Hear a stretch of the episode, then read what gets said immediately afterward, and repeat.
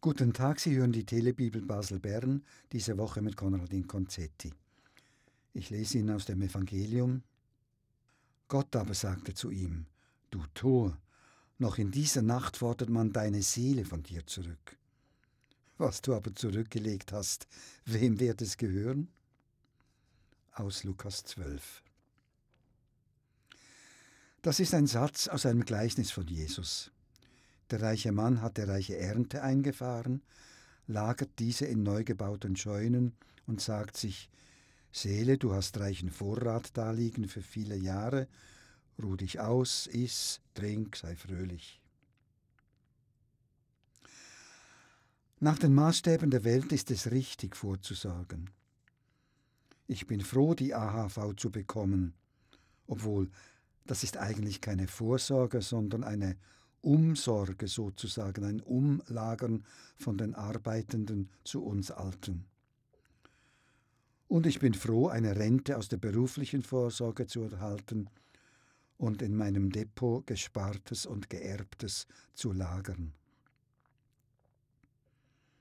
Aber was ist der Punkt des Gleichnisses? Es ist ein Gleichnis über Gottes Reich, also über Gottes Nähe, über den Sinn und das Zufriedensein des Lebens, wie wir auch heute sagen.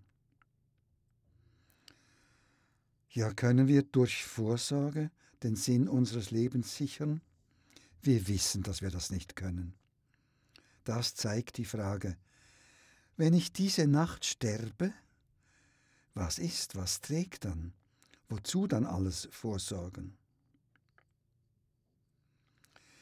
Ich lag in der Ambulanz, sie raste mit mir als Notfall ins Spital.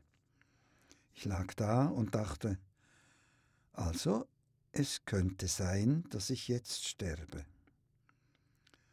Und ich merkte, ich blieb ruhig und gelassen und dankbar für dieses Leben und dankbar für dieses Vertrauen, vertrauensvoll zum Personal im Spital und zu Gott.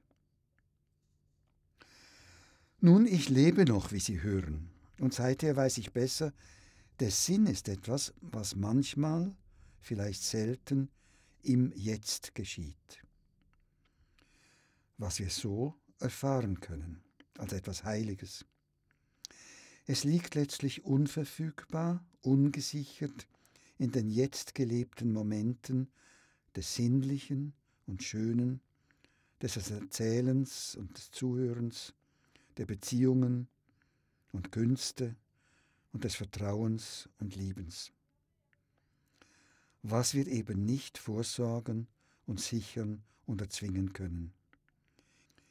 Wir legen das Leben nicht ins Depot. Ich danke Ihnen fürs Zuhören und wünsche Ihnen einen vertrauensvollen Freitag.